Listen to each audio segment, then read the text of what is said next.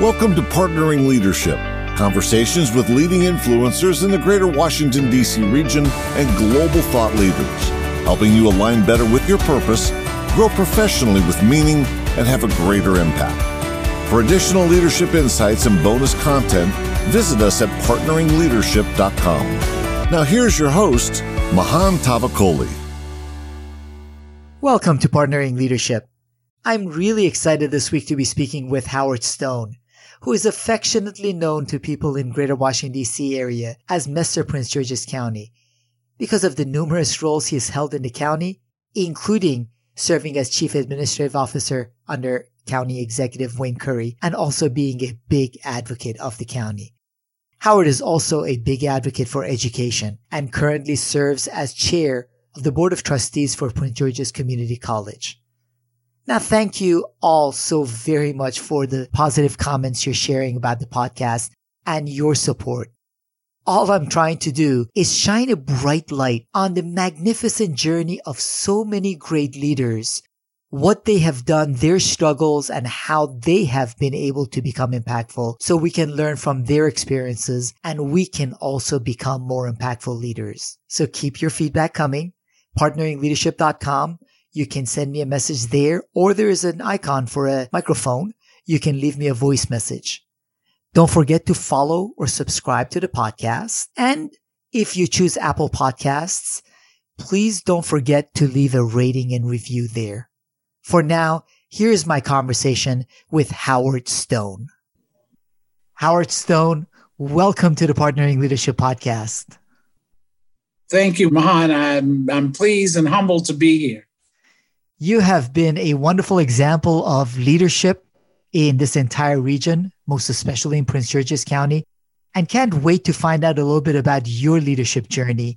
Now, you are a native to Washington, D.C., and I'm just curious how your upbringing, Howard, impacted the kind of leader you have become. I'm not only a native, I'm one of those rare breeds. I'm a third generation Washingtonian and we're very few, very far and few between. But I learned a lot from my family, especially my parents. And what I really learned, Mahan, was to those who have have been given much, much is required. And I guess that's been a tenet that I've lived by. That has always been the thing that keeps me going in public service and work that I do with nonprofits because I feel that this is a rent that I have to pay for living in earth. And God has richly blessed me, not necessarily financially, but He's allowed me to experience some wonderful things. I've been in the presence of very powerful people. I have been able to travel throughout the world and it's been just a fortune. And, and every morning I thank God for allowing me to be on this journey. And you have lived up to those expectations of giving a lot to the community. Now I understand partly because of your family business. Initially, you wanted to grow up and become a mortician. My family had, had a business in Washington, D.C. It was uh, John T. Rhines funeral home. And it was fortunate because when, you know, kids used to collect little postcards I'd have postcards of the new models of caskets that were coming out. Not that I wanted to be on the embalming side of the business. I thought that I would be the one that would persuade people to spend elaborate sums of money for a homegoing or a funeral. And when I think back, God did not allow me to go in that business because I could have wrecked some people's finances. I could see myself, you know, I'm, I'm a talker. And, you know, I'd say, you know, your parent or your mama or your daddy would like that twenty or thirty thousand dollar coffin with all the frills. And I would have talked a lot of people into doing some things that they really can't afford to do. So it was fortunate I did not pursue that. You are a wonderful salesperson for all the different causes you've advocated. Now, what took you to Rutgers to study political science? It was interesting, Mahan. That was during the era that through conscience or it wasn't really integration that some of our larger and more established white universities were encouraging black students to enter I had laid out that I was going to go to Howard University. I had my, my parties all lined up for the year, and I just knew I was going to Howard.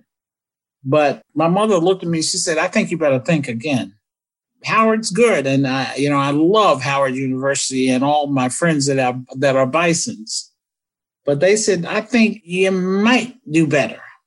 I I think I applied to two schools, the University of Delaware and Rutgers. And Rutgers having a fantastic reputation. I said, okay, I'll go to Rutgers. But I did it begrudgingly because I just knew that I was going to be for here for Howard and the Howard homecoming and all the festivities associated with that, but that didn't come to pass. So that led me to be to go on uh, the banks of the Raritan. Uh, that's where Rutgers is located in New Brunswick, New Jersey and I had four wonderful years. Uh, with one exception, my mother passed my senior year, and that that was a defining moment in my life because uh, my mother and I were very, very, very close. When you saw my mother, you saw me, and you saw me, you saw my mother. Like I said, it was a defining moment in my life because while it took me a long time to to deal with that, years later, I look back and I reflect and I think my mother is still watching over me. As our loved ones, when they depart this earth, they still watch over, and you get angels in heaven. I know that there's some things that I have done, and my mother has looked out. She is still looking out for me. And my mother has been dead some 40 years now, but that is what inspired me. And I also had a, an aunt that was school teacher for 40 years in Prince George's County. And she was a great role model. And that's when the education bug began, uh, not only for mine, but making sure that, that these young people got at least their start and got a good education. I know education has been a big part of something that you've been passionate about. I can tell you there is obviously an angel up in heaven that is really proud of you and the difference you've made on so many fronts, including education in Prince George's County. So, what got you so engaged in Prince George's County, Howard? Well, it was funny, Mahan. When I was, I went to grad school at American University. I went to the School of Public Administration, School of Government and Public Administration, and I happened to have been a TA when I was in graduate schools. And one night, it was toward the end, the end of my matriculation at American University. I was up at the campus and I saw there was a job opportunities bulletin. And I looked at the job opportunities bulletin and I took the information. I think I took the bulletin off the wall and it said they had an opening for an administrative assistant one working for the Prince George's County Council. So I said, you know, I think I'm gonna apply for this job. I applied for the job, then I got an interview. I remember going down Pennsylvania Avenue, extended to Upper Marlboro. I walked in and there was a woman, fabulous woman who worked for one of the council members. And, you know, I was sitting there fidgeting. And she said, Listen, you're nervous, but you should not be nervous because I think you are better than anybody else I've seen come in there for this interview. So don't be nervous. Let's be yourself. And my first boss was a guy named Ken Duncan. He was the council administrator and he hired me, took me under his wing, and that began my, my journey and my saga in Prince George's County. I, I started working for the county in 1976. And then uh, I felt to have a true impact, I had to live where I worked. So I decided to move out of the District of Columbia. I moved in 1977. And tell you the truth, I haven't looked back. You've been very impactful. And in Prince George's County, you ended up getting to know a person by the name of Wayne Curry that eventually became a magnificent county executive for Prince George's County. Wayne, like I said, he befriended me because at that time there were not that many people in Prince George's County that looked like either one of us. It was an Im- immediate connection. And Wayne Wayne was so so instrumental in my life that you know I, I listened to him. He was my advisor. He was also a critic, and of course, as as people know, Wayne is no longer with us. He died in July six years ago of lung cancer. But he was the one who, the person who made me what I am today. And I'll never forget, Mahan, when Wayne first got elected, I was the chief of staff. And it, I felt it was my job to bring in, in, in candidates so we could fill that CAO's position, the chief administrative officer. So, you know, I would bring uh, about eight candidates in, and Wayne would come up with some reason that he did not like the person. So one day we were talking. I said, "Well, wait, we've got to have a we've got to appoint a CAO." And he looked me in my eyes and said, There's only one person that can be CAO. I said, Well, who in the hell is that? And he said, You. And having grown through the ranks in Prince George's County, because I, you know, worked for the council, then I went to the Hill to be a legislative assistant for Steny Hoyer. I came back to the county. I was their cable administrator and I sort of knew the government well, and it was true. So he said, "No, you. I want you to be my CAO." And I, the thought of running this government, it was terrifying, but it was a challenge because we were coming in. Wayne was the first Black county executive, and I said, "We got to keep these these trains running on time, and we've got to do the work that we need to do for all the people in Prince George's County." Not just the black people, but the whole realm of, of Prince George's County, which is a diverse county. And so it was my job to make sure the trains ran on time. There were no issues with uh, any any ethical problems, legal problems.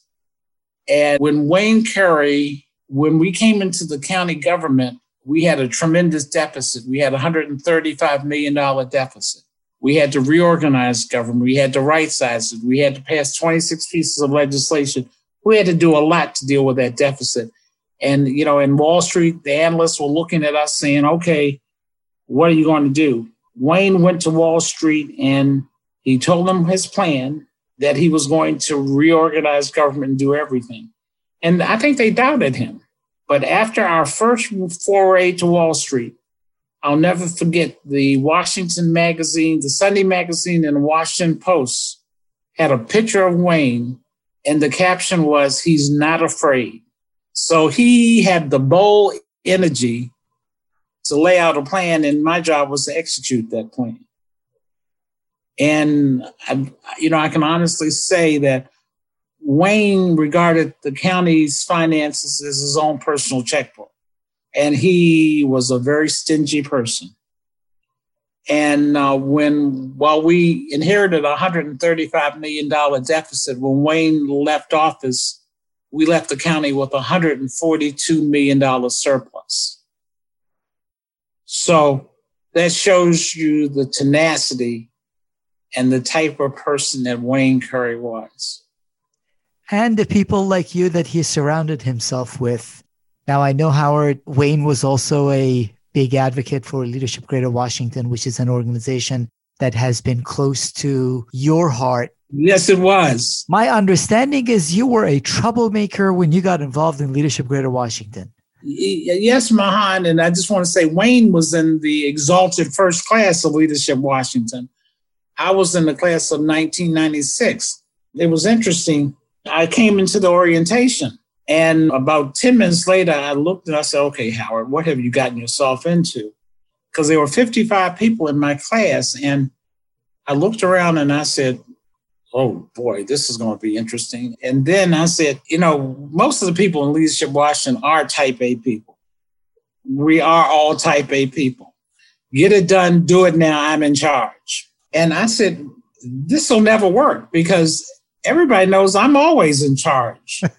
and they and these other people think they're in charge too. No, this is not going to work. But drank the Kool Aid. I started believing in the process, and and that began my lifelong affair with this wonderful organization.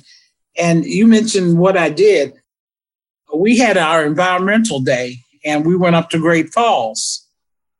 I admit I have an attention deficit disorder.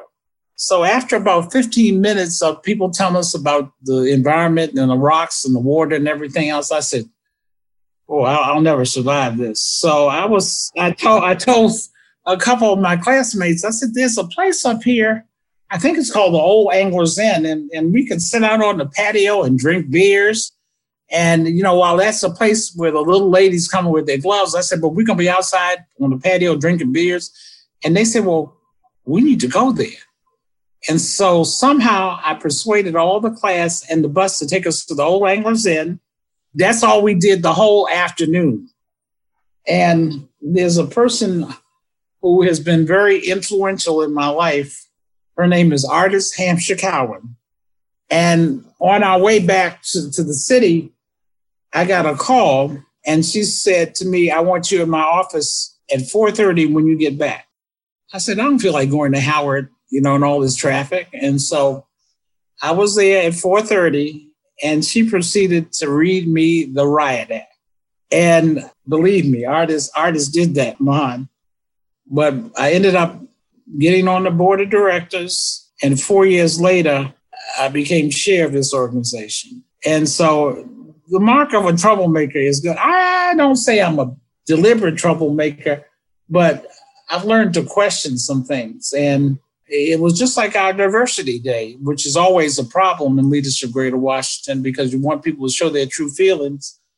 And in my year, uh, we had two wonderful facilitators, but the class, we needed to bond ourselves. So I kindly asked the facilitators to leave.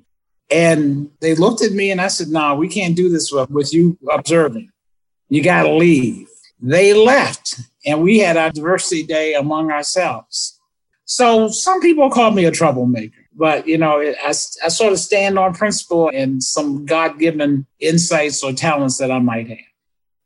And you have used that for leadership, whether in Prince George's County, Leadership Greater Washington, and the entire region, Howard. Now, obviously, you've also been very committed to education all throughout your career, including Prince George's Community College, uh, serving as chair board of trustees. And at one point, you served on the appointed board of education or for school. And then you ran for an elected seat that you weren't able to get. Yeah, I mean, that was what I call a defining moment in my life because no one likes to be rejected. You know, I wanted to be loved universally. And I felt that that was people telling me that we don't love you. But then when I got a chance to sit back and reflect upon, people had had an issue with the idea of an appointed school board. They felt that given the democratic principles, that the school board was a, should be a, a democratically elected venue. And so that's really was because they, they didn't want to have anything to do with anybody that had served on the appointed board. So, you know, I finally realized that, but but it was a very humbling experience. And like I said, I was going, woe is me, woe is me. People don't love me. And and I had to come to grips with that. Now I care what people think, but being loved is nice but I don't want people to necessarily love me. I want them people to respect me for what I have done and what I continue to do as long as God allows me to live on this earth. It's uh, great advice for all leaders and all of us. And you are very well loved too, Howard. now, who have been some of the people that you consider to have been most instrumental to your own leadership development and growth, Howard? Well, of course, I, I say my, my parents were. I have a an aunt that her name was Hester Henderson that was very instrumental. But I've met some people along the way. Certainly, Artis Hampshire Cowan. There's one woman who is no longer with us, Susan Hager from Hager Sharp, and certainly my my mentor Wayne Curry, Ken Duncan, the council administrator. The, these are people that I learned from, and I'm I'm going to tell you a little story, and I hope it's not too much, but I started my first job was working as administrative assistant for the county council. And so I used to spend hours and stay late at night. And we had a, we call it a legislative officer for, but a, an attorney for the council. His name was Lionel Lockhart, and he was a true Prince George's old, good old boy. And we used to talk late into night about the history of Prince George's County, things that happened and everything. And one evening, Jim Lockhart looked at me and he said it just like this. He said, Howard, you are good. You are a good colored fellow. And at first I sort of said, Oh God. But in his own way, he was paying me a compliment. Did I take to offense to it? No. But by him saying that to me, it told me that I had an impact on him and his views on what Black people were and how Black people operated and what they did. And when I came to Prince George's County, it, it, wasn't a warm and fuzzy place. But, you know, in this ensuing 40 years, it has become urbane, sophisticated, really diverse, a minority majority county. And uh, we've accomplished a lot. We've done so many magnificent things. So, you know, I'm, I'm proud to be a Prince Georgian. And that's why when people, a lot of people use PG, and I correct them on the spot I said, I don't know where PG County is.